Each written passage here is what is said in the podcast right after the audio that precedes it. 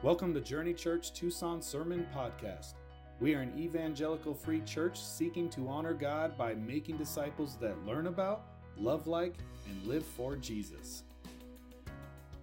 Amen. And our students and young people can be dismissed to their classes now.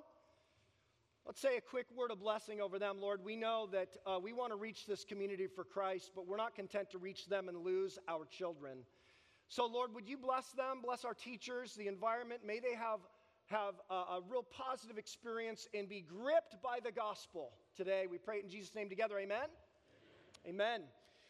Well, about 12 months ago, in fact, it might be to the day, uh, my wife and I were blown away by the kindness and generosity of this church. And the elders, on your behalf, uh, decided to give us a gift on our 20th anniversary here of serving at Journey Church. And it was an all expenses paid, actually, it was a budget. So, not all expenses paid, a budget to go anywhere in the continental United States. Uh, airline flight, stay. They said, take Timmy if you want, or leave Timmy behind. But we want to just say thank you so it was 12 months later, it was actually not this last week, but the week before. My wife and I got to spend an entire week in Jackson Hole, Wyoming. And it was an absolute blast. She and I had not skied together. We have skied a little bit, but we would trade jackets with the lift ticket while one of us hung out with Tim. And, and uh, there was a family that used to send us to Breckenridge, and it was so, so, such a good gift. But my wife and I got to ski together in one of the greatest mountains in, in the lower 48 states. And wouldn't you know it, it had not really snowed for two months, but the day we flew in, it began to puke snow.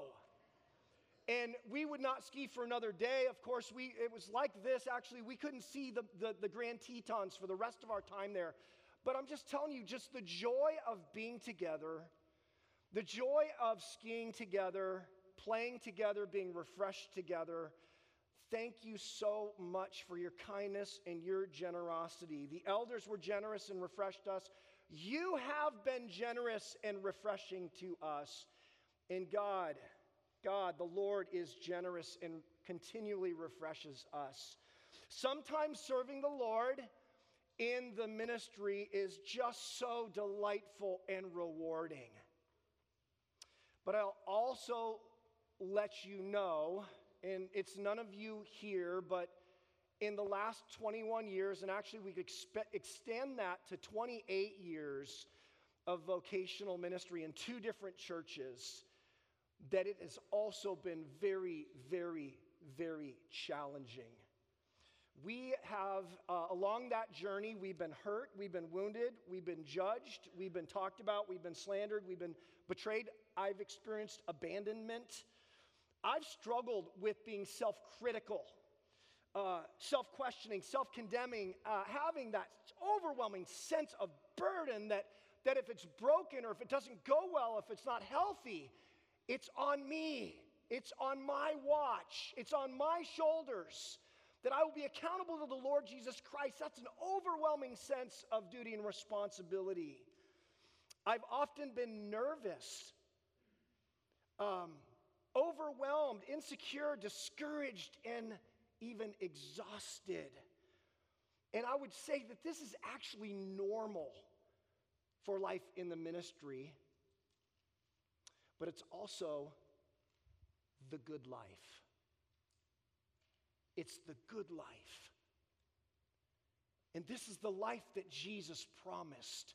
Not just pastors and vocational ministers.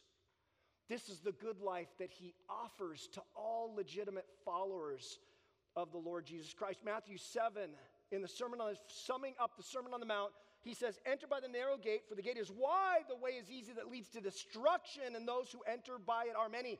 Those churches say, Come hell or high water, I'm going to find my joy and my happiness my way. And that's what everyone does. Even so called Christians. I want to be happy.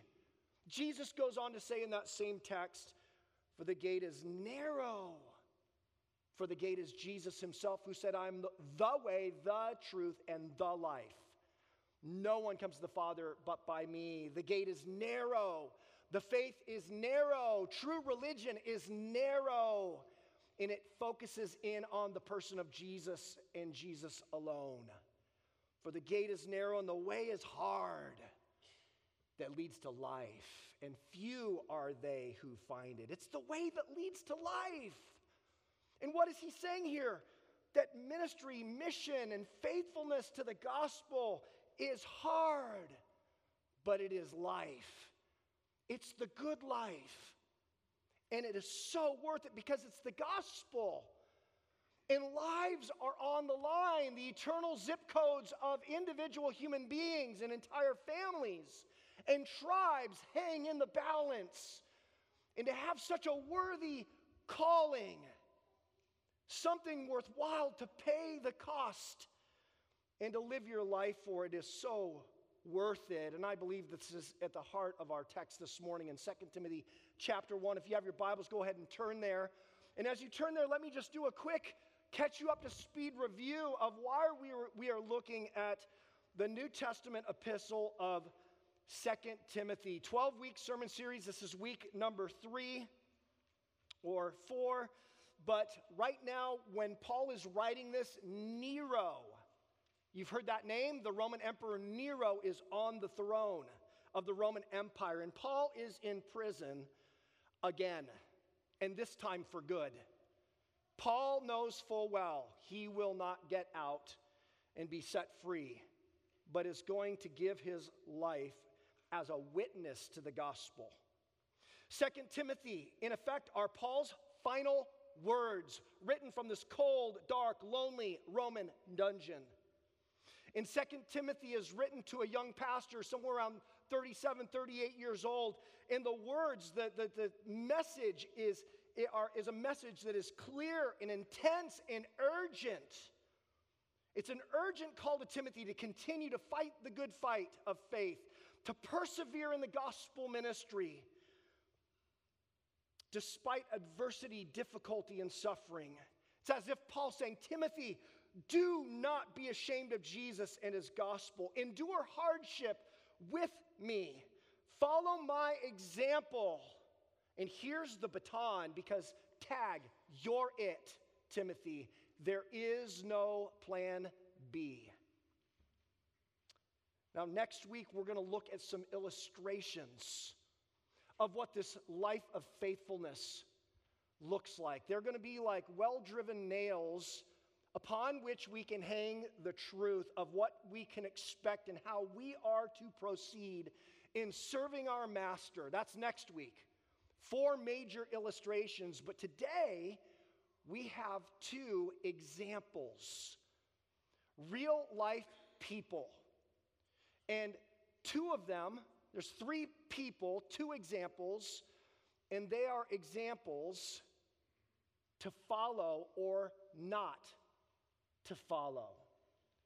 Once again, we're looking at 2 Timothy chapter 1, only four verses, verses 15 through 18. This is what Paul says You are aware that all who are in Asia turned away from me, among whom are Phygelus, is that the actual pronunciation, and Hermogenes now, quickly, to just stop there and say, it is not known what incident exactly to which Paul refers. This could have been a refusal of Christians in the Roman province of Asia to assist Paul when he was being arrested for the final time. That they all disappeared, sort of in the same way that the, the, the disciples disappeared and left Jesus on his own could have been that moment, or it could have been Christians from the Roman province of Asia that happened to be in Rome refused to come with him and stand by him in his first trial of this imprisonment. We don't know for sure, but one thing is certain we know two of the names of the individuals who refused to be identified with Paul, Phygelus and Hermogenes. Nothing else is known about these two, except for this one verse. Let's restart. You are aware that all who are in Asia turned away from me, among whom are Phygelus and Hermogenes. May the Lord grant mercy to the household of Onesiphorus, for he often refreshed me and was not ashamed of my chains. But when he arrived in Rome, he searched for me earnestly and found me. May the Lord grant him to find mercy on that day. And you well know all the service he rendered at Ephesus. So these four verses, really easy to understand. But here's the question why talk about these three guys by name? Well, I would say this Paul is giving Timothy, and then as we listen in and observe the conversation, giving Timothy and us examples to follow or not to follow. And, and it's an example of what the entire letter is actually about courageous faithfulness. Courageous faithfulness to Jesus and the gospel in fellow believers instead of being ashamed. Courageous faithfulness on every level of Christian living and ministering. It's as if Paul is saying, Timothy, your ministry matters. Do not bend, buckle, or bail like these two guys. Don't get sloppy or slack. Lives are at stake. Be faithful like this other guy. And in fact, to, to again just kind of review and bring us up to speed of the emotion, the passion, the thrust, the energy of Second Timothy. Let me just go over some ground that we've already looked at uh, to catch us up on, on just the, again, the passion, the urgency with which Paul comes to Timothy. In verse 6 and 7 of chapter 1, he says, For this very reason, I, I encourage you, fan into flame it's not okay to be, you know, uh, embers.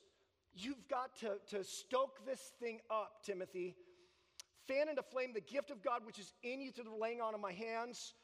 For God gave us a spirit not of fear. That's like a central text for the whole book, but certainly for chapter one. God gave us a spirit not of fear, but of power and love and self discipline or self control. Timothy, you can do this. You have everything you need to fight well and finish strong.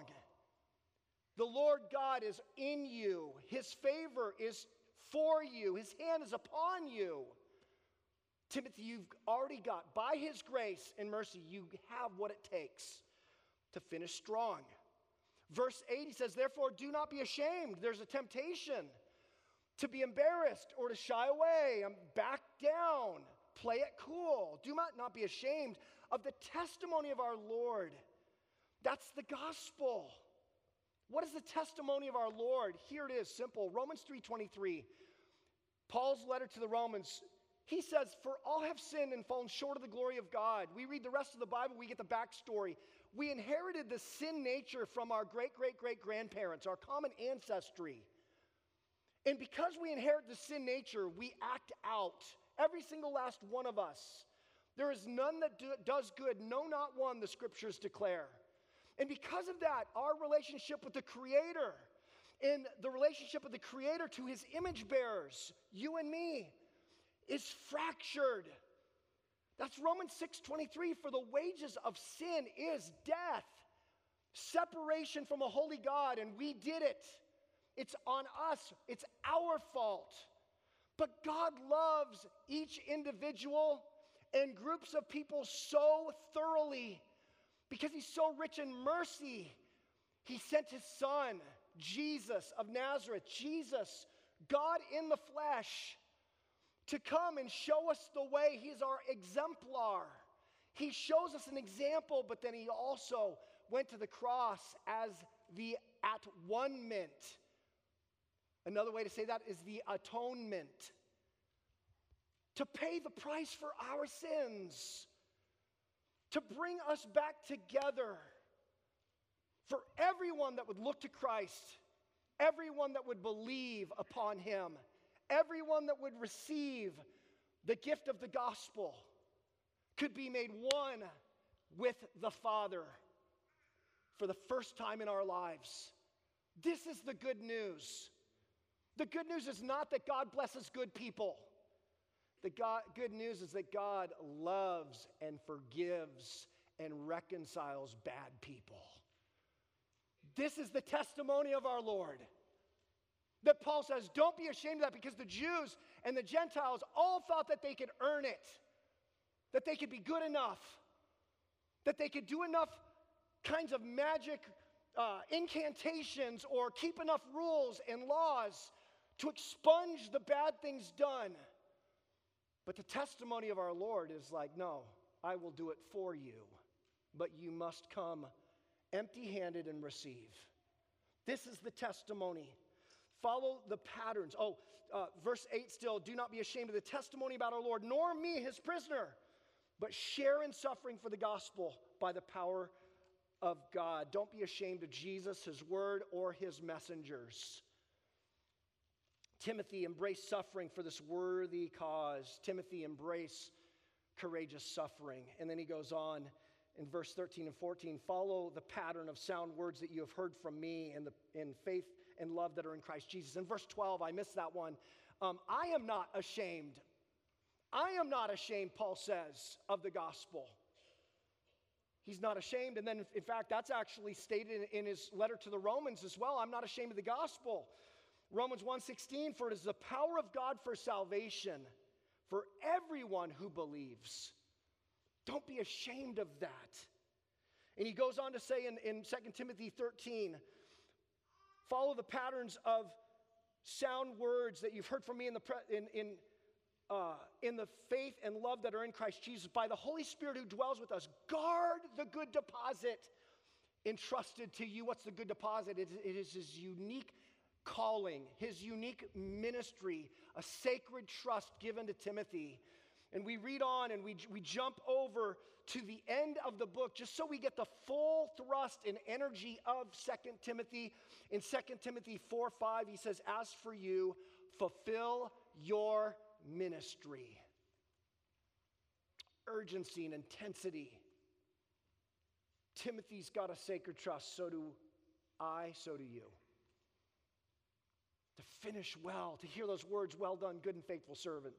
Is there anything more glorious? Is there any hope more grand than to arrive on that day and to hear the Master say to you, to look you in the eyes with a grin and say, Well done, you did it. It was mysterious. You sought me. Sometimes I was quiet. I watched, but you kept going. Well done, good and faithful servant. That's the thrust of the letter. There's one more thing that I don't know that we mentioned so far. This letter served as an invitation, an impassioned plea to Timothy to come to Rome. He ends the letter like this 2 Timothy 4:21 do your best to come before winter. Why? Because it's going to get cold and really really really hard.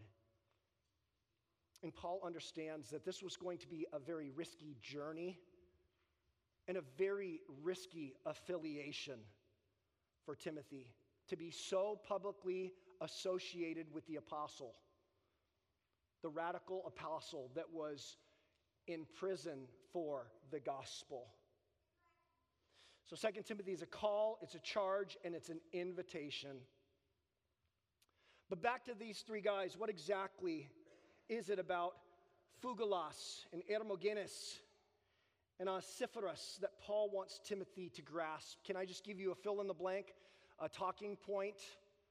I want, I want to be clear. I want to be honest. That's why I started with my story, both the blessings and the joy, but also the difficulty of walking with Jesus and serving Him. Courageous faith is costly. It's costly. Hug it. Let's hug hard but worthy things. Nothing of worth is cheap or simple. Let's hug hard things. like courageous faithfulness. Let me just say, most of us here at the journey are mostly kind, mostly generous, mostly faithful, but for most of us, we are mostly in good times. What will happen if times get mostly hard, mostly difficult, mostly costly? Because many in Asia that were Christians and that professed allegiance to the Lord Jesus Christ and his gospel they did not stay faithful. We know nothing more about Phygelus and Hermogenes than this single mention. This is all there is. But we can imagine perhaps what they were going through because they're not necessarily apostate. Pastor Tyler pointed this out last week. They've not turned away from the gospel, they're just playing it cool. They turned away from Paul. And perhaps there was some logic to their caution, a plausible explanation for their abandonment. I'm going to actually quote Tyler because it was so good that I just lifted it, but I'm not plagiarizing because I'm giving credit. He said, perhaps they are in fear of not exercise and not exercising the spirit of power, love, and self-control that Christians have been given. As a result, they are ashamed. I would even add the word embarrassed of Paul, ashamed of his imprisonment, trying to find a way around the social cost of being a disciple of Jesus. Another way to say that, like, let, us play it cool, let's tone it down. Paul's pretty extreme after all. Maybe some of the conflict surrounding Paul is of his own making. Maybe he is unwise and lacks tactfulness. In his own suffering, he is bringing it upon himself. So let's just do the opposite. Let's tone it down. Let's play it cool. See if this blows over. See how it all turns out. But in the final estimation, perhaps they thought they could still be faithful to the Christian message, the gospel of Jesus Christ, but avoid pain, suffering, and hard.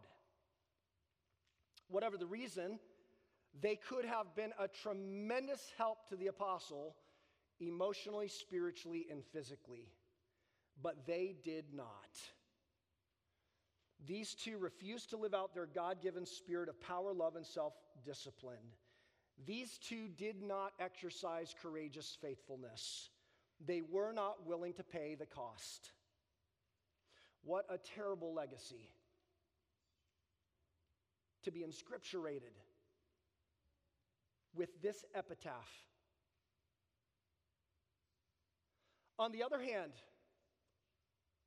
Onesiphorus was 100% willing to pay the price. So beautiful. Look at verse 17. When he arrived at, in Rome, he searched for me earnestly. The, the root word for earnest, you have to actually go, go back four times if you're using like Strong's Concordance to get to the root, to get to the Greek word picture. And the Greek word picture for earnestly is feet feet. Talk is cheap, watch feet. You've heard beat feet. That means like, let's get a move on, let's do this, let's run earnestly. And Onesiphorus beat feet, and it says, and he found me. Now, I want to let you know there's no evidence for or against this, but there's many biblical scholars that speculate that Onesiphorus was arrested, imprisoned, and martyred for his identification with the apostle. We have no 50 50. We just know that he was willing to pay that price. Certainly, because courageous faithfulness is costly. One of the purposes of the letter, the big picture, is to help Timothy see, understand, consider the cost of courageous faithfulness. And that is why Paul, even while he talks about these three individuals, these two examples, bad example, good example, actually it's also infused with his story of courageous faithfulness. He is telling us or telling Timothy his own story of the price and the cost of his faithfulness. And that's why the, the text began with verse 15. You, you are aware, Timothy, you remember, you know this story. I'm just reminding, bringing it up for a talking point. You are aware that all who are in Asia turned away from me. And he will end the letter in chapter 4 with the same storyline. Let me just give you a glimpse. 2 Timothy chapter 4 verse 9 through 11 do your best to come to me soon. For Demas in love with this present world has deserted me and gone to Thessalonica. Crescens has gone to Galatia, Titus to Dalmatia. Luke alone is with me. He's telling his story and then jump forward to verse 14 through 17. Alexander the coppersmith did me great harm. Beware of him yourself, for he strongly opposed our message. At my first defense, no one came to stand by me, but all deserted me. May it not be charged against them, but the Lord stood by me and strengthened me, so that through me the message might be fully proclaimed and all the Gentiles might, might hear it. So it's not just the example of, of Phygelus and uh, Onesiphorus, it, it's Paul saying, I'm, I'm, I'm sharing my life. I'm sharing em- emotional words. I'm not just telling you facts. I'm saying, this got to me. This hurt me. I'm lonely. I'm scared.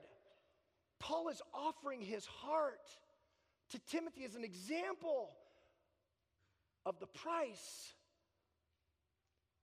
of courageous faithfulness. And he was willing to pay the price. We have other glimpses throughout the New Testament. Two places in particular, Colossians 1:24, where Paul hugs it. This is hard, but I hug it. Colossians 1:24, now I rejoice in my sufferings. Why? It's for your sake. And in my flesh, I'm filling up what is lacking in Christ's afflictions for the sake of the body. Not that he adds to the atonement, but there is more price to be paid for the gospel to get it out to everyone who needs it. And he goes, I'm happy to pay that price. I rejoice in paying the, the cost of courageous faithfulness. Fill up the, the afflictions for the sake of his body, that is the church. And then this is fascinating. You go, well, that's Paul. He's an apostle, and you're Jim, you're a pastor. Well, check this out. In Philippians 1:29, Paul talking to all believers in Philippi. And he says this about hugging it.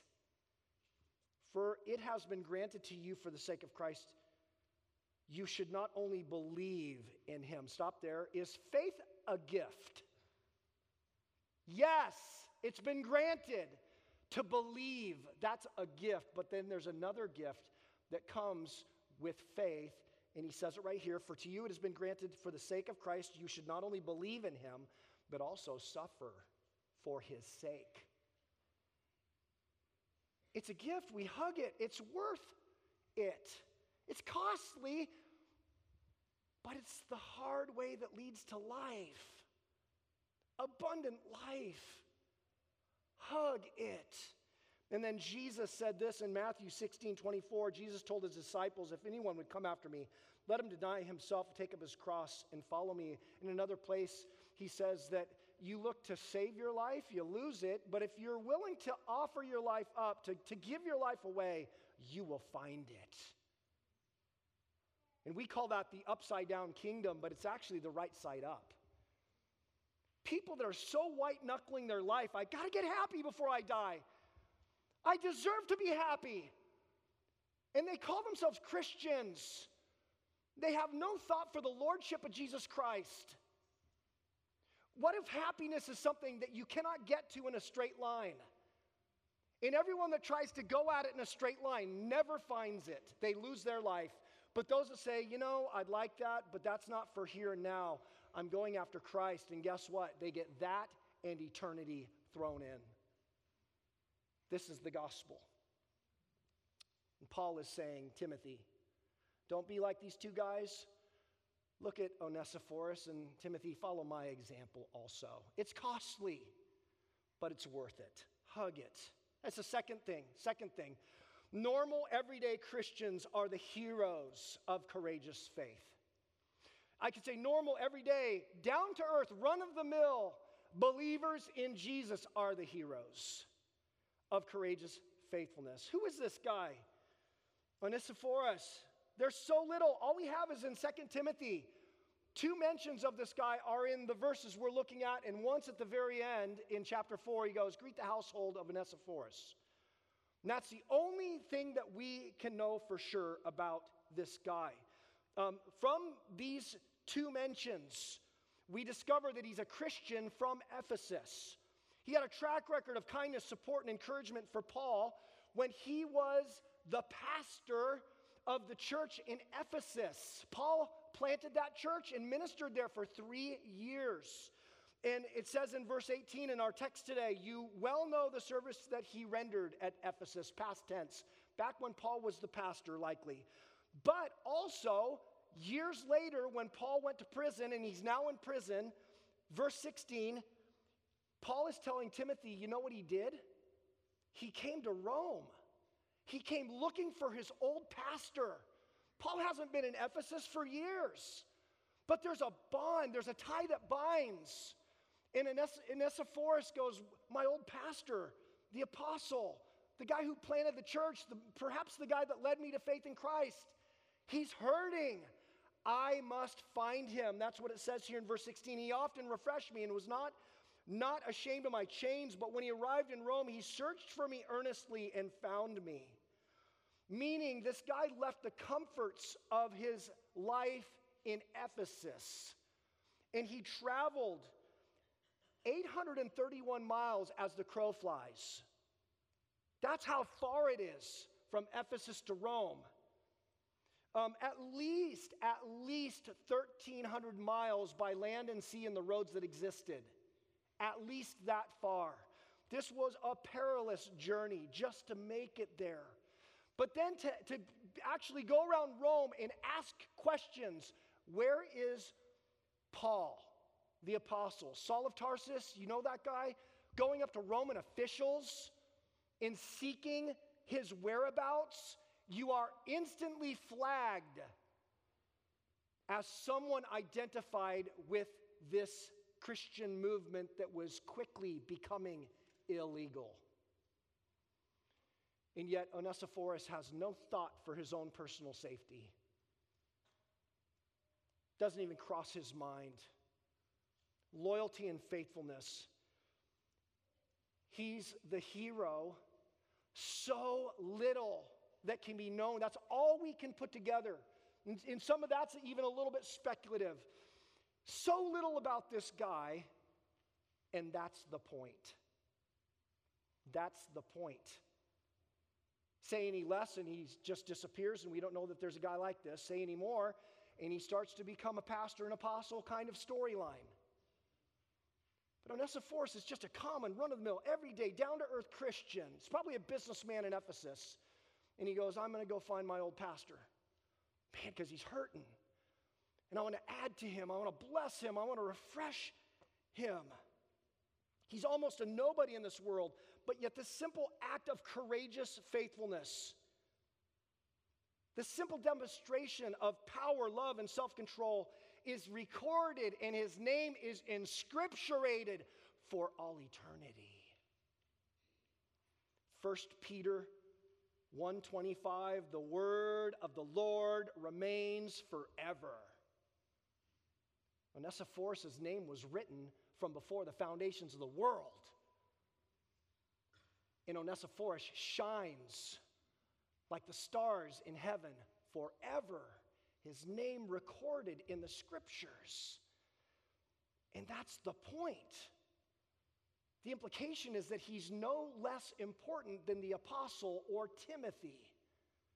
He's the hero of this account, he is the example.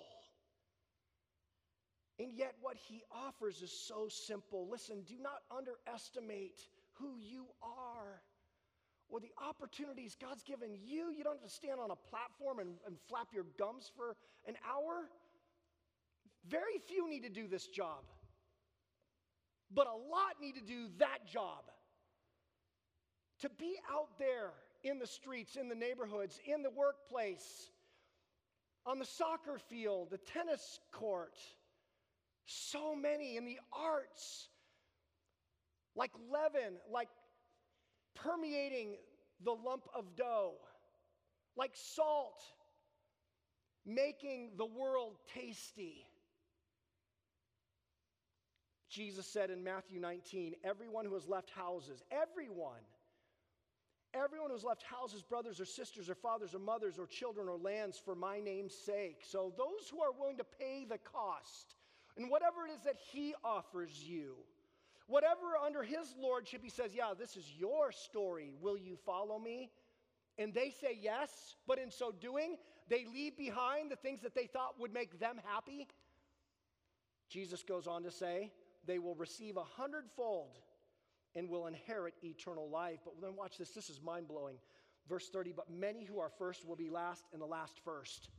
You know what I think? I think some of the famous names and voices in Christendom, we might be surprised on Judgment Day how little they are rewarded. And I am convinced that there are the hidden, the everyday, down to earth, run of the mill, faithful followers of Christ, we are going to be shocked.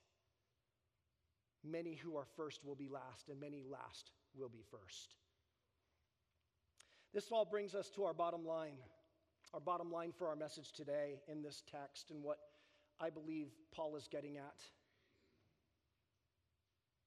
To Timothy and to us, simple acts of courageous faithfulness, simple acts of courageous faithfulness resound in time and eternity. It pays to serve Jesus. Three reasons why we should seek to be faithful. First off, first off, because Jesus is Lord and his kingdom is our heart. I believe that that's the meaning of the text in Matthew 25 when, that we read in our scripture reading today. His kingdom is our heart. We didn't know who the, the, uh, the, the hungry and the thirsty and the naked imprisoned. We weren't doing it for any other reason other than He gave us a heart to love others, including the marginalized. It's just who we are, it's our heart.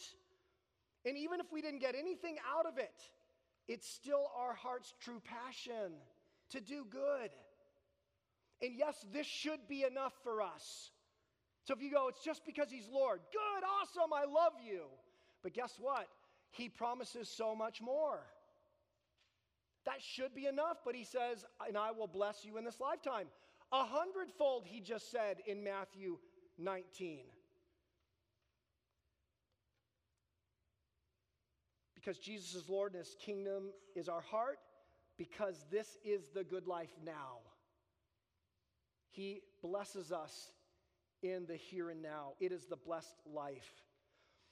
Onesiphorus, his, his name literally means profit bringer. Not a prophet like a, a man of God, but profit as in increase. Profit bringer, and he certainly brought profit to the apostle in his heart. And while this kind of bringing of profit should be enough, I just love my brothers and sisters and I want to alleviate suffering and pain. It should be enough it always comes back to bless the profit bringer. And that is a universal principle throughout the scriptures that cannot be undone. The King Solomon said this in Proverbs 11 25 Whoever brings blessing will be enriched, and one who waters will himself be watered. And you cannot undo that. Oh, I do it just because it's the right thing to do. Praise God. And guess what? He's going to bless you. I don't know how or when, but it's just true because it's true. That's who he is. And we have evidence in this text. In verse 16, the Apostle Paul is muttering a wishful prayer for the household of Onesiphorus. May the Lord grant mercy to the household of Onesiphorus, for he often refreshed me and was not ashamed of my chains. He brought refreshment. So Paul's praying for refreshment, and that is a refreshment in the here and now upon his whole household. I think if Paul's praying for you or him, I think it's a pretty, pretty good foundation. He's praying in Jesus' name, maybe aligned with the will of God. He's praying this blessing. So it's because Jesus is Lord and his kingdom is our heart, because it's the good life now, it's the blessed life. But then finally, it guarantees a future reward. Guarantees it. This is found in verse 18. He, he mutters this kind of prayerful wish two times with two different inflections. The first one is a temporary blessing of refreshment upon the household of Onesiphorus. The second time in verse 18, it says, May the Lord grant him to find mercy from the Lord on that day. That's different than the first one. What is on that day? I believe that's the judgment seat of Christ that's spoken of in the Gospels and all the way through the epistles. That, that born again children of God, Christians that, are, that have received the gospel by grace alone, through faith alone, we will be judged for our time spent on earth after conversion. And the penalty is not the lake of fire, it goes from saved to saved and rewarded. And again, it's all over the New Testament. And Paul is wishfully praying, Oh God, please reward him on that day. Look what he has done. And what's the idea here is that simple acts of courageous faithfulness delight the Lord, and he rewards such faithfulness. I'm reminded of the Sermon on the Mount, Matthew 5 7. This is one of the Beatitudes. Blessed are the merciful, for they shall receive mercy. Same word that the Apostle Paul is using God grant mercy on the household and on that day. And Onesiphorus had demonstrated true mercy. The word mercy in the Greek, eleos, kindness or goodwill toward the miserable and afflicted, joined with the desire to help them. And, and then again, um, according to Strong's Concordance, the mercy of Christ, whereby at his return to judgment, he will bless true Christians with eternal life. It's both sides of the equation. We show mercy, we're moved with compassion. whatever we have, whatever opportunities we have, and, and it's our heart, it's his kingdom, it's his lordship, but we also know that it's a blessing and it comes back to us and it is rewarded. You're here this morning and you say, "Hey, I can't I can't do that. I am the one that needs mercy right now. I'm, I'm, I'm the one that is weak and sick and naked and hungry. I'm the one in distress. I'm the one in a kind of prison. I'm barely surviving myself. I don't have anything to offer. Can I just remind you in the bottom line simple acts of courageous faithfulness? Simple. Simple. And I encourage you to get out of that victim mentality that says, I can't, I don't have, I'm coming here to receive. And that's okay. We all are in need all the time. We have needs. But to also show up and say, yeah, but I also have something to offer. What do I have to offer? And to show up looking for an opportunity, simple acts of courageous faithfulness. I'm reminded of, of the widow of Zarephath in, recorded in uh, 1 Kings chapter 17. Elijah was sent out of the land of Israel into the region of the Sidonians to a widow there who did not know the Lord. And he went to her and requested a drink of water and a little cake of bread. And she said, I have nothing but a handful of flour and a little bit of oil. And after giving you your drink, I was going to go and collect some sticks, build a fire, make a small cake for me and my son, and then we shall die. And Elijah said, If you will give the first to me, I will promise you by the name of the Lord, you will always have enough. And it was so. At first blush, she goes, I've got, I've got so little, and I've got a son. You're really going to take this away from us? And yet she trusted, offered the little she had, and was supplied from then on. A simple act of courageous faithfulness. You say that's an old covenant story, Old Testament. Miracles happen for Elijah and Elisha and, and Moses. And listen to what Jesus said in Matthew 10. The one who receives a prophet, means they're not ashamed of them. They come to town or they're around, but you're bringing them in. You're not ashamed of being affiliated with this man or woman of God. The one who receives a prophet because he is a prophet will receive a prophet's reward. The one who receives a righteous person because he is a righteous person will receive a righteous person's reward.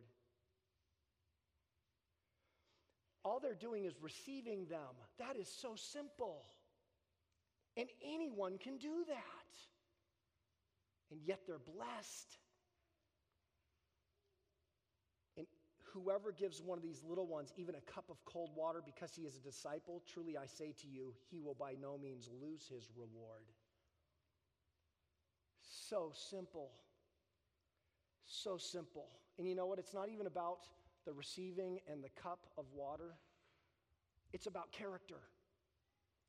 It's about your spirit. It's about who you are when no one is looking. It's what God desires of a man or a woman.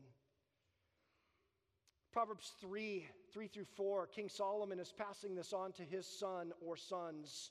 And he says, Let not steadfast love, that's translated mercy, it's the word hesed, it's translated loving kindness, goodness, faithfulness, mercy. Let not steadfast love and faithfulness, that's the word emeth, it means stability or reliability. You're the kind of person that can be counted upon when the chips are down. Loving kindness, mercy, faithfulness.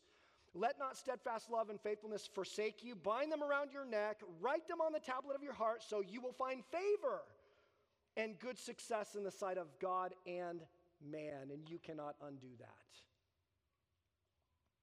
We don't have to have a lot. We don't have to wait for an epic moment. We are called to live by faith, to show mercy, meet the needs of saints, to receive, refresh, resupply righteous men and women and little ones, to be known as a man or woman of steadfast love and faithfulness. Can I give you a few takeaways, some, some hints, some jog your mind, perhaps trigger some Holy Spirit application? One, be physically present. Be physical, physically present. Paul wanted Timothy, Onesiphorus went. Paul wants to be with them, physically present to meet their needs.